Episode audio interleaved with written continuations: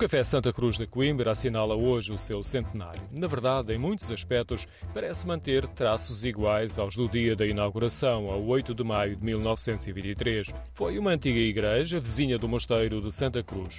Com o fim das ordens religiosas, desempenhou várias funções e em 1923 foi adaptada a café-restaurante.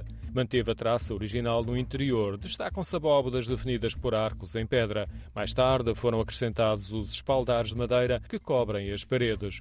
A maior transformação foi na fachada de pedra, com a introdução de estilo renascentista, marcado por enormes e bonitos vitrais. Muitos destes elementos chegam aos dias de hoje.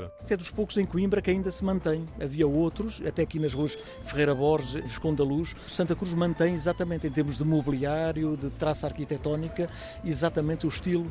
É um café antigo, com tradição e que se tenta modernizar também. Falei com Paulo Ramires ao final de uma tarde de domingo. Ele estava na bonita esplanada com vista panorâmica para pelo menos oito séculos de história. Sim, estamos na Praça 8 de Maio, aqui, que tem aqui ao lado da, da Igreja de Santa Cruz, onde estão os primeiros reis voltados de Portugal, eh, portanto a Câmara Municipal, e é um sítio de confluência, não é? Há ali a Rua Direita, e portanto isto de certa maneira é, é uma das salas de visitas de Coimbra, portanto é agradável estar aqui.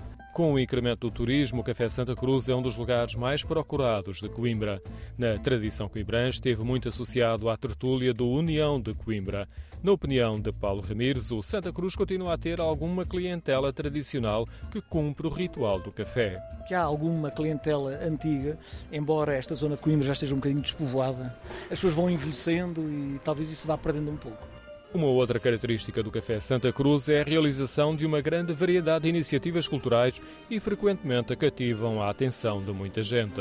É mais gente de Coimbra e que sabe, também de fora, mas também de Coimbra, por haver exatamente esses, essas tertúlias e, digamos, e esses, esses eventos musicais, sobretudo, e outros, e teatro também. Um desses eventos estava a começar, uma sessão de fados de Coimbra, e captava a atenção de vários clientes, muitos deles estrangeiros. O edifício do Café Santa Cruz está classificado como Monumento Nacional o café foi reconhecido pelo município como entidade de interesse cultural e histórico.